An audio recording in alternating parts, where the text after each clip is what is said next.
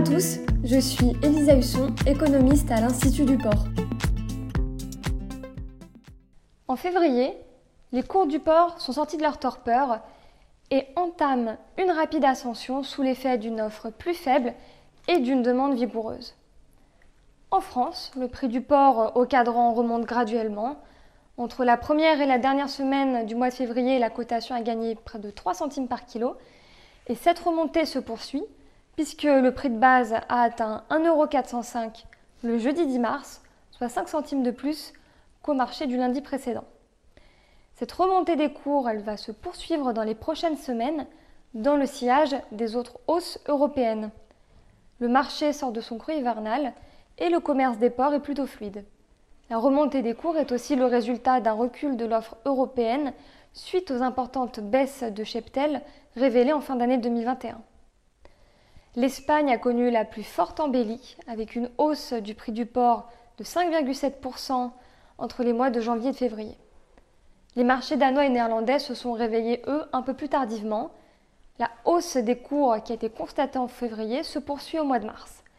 La première semaine du mois de mars voit les cours allemands, néerlandais et espagnols s'envoler de respectivement 25, 18 et 6 centimes le kilo en une semaine seulement. Dès le début d'année, on prend conscience que le contexte économique global ne s'apaisera pas en 2022. Après l'extension de la FPA détectée en Italie en janvier, les marchés sont marqués entre autres par le conflit entre l'Ukraine et la Russie. La guerre est source de vives tensions sur les marchés des matières premières, mais aussi du port. Les répercussions pour le secteur du port seront avant tout indirectes. Les prix des matières premières connaissent des hausses brutales, tout comme ceux du port. Le contexte géopolitique est aussi porteur de déséquilibres importants sur les marchés financiers et sur les prix des matières premières non agricoles. Le cours du pétrole, par exemple, continue de s'envoler et ce climat est générateur d'une inflation globale.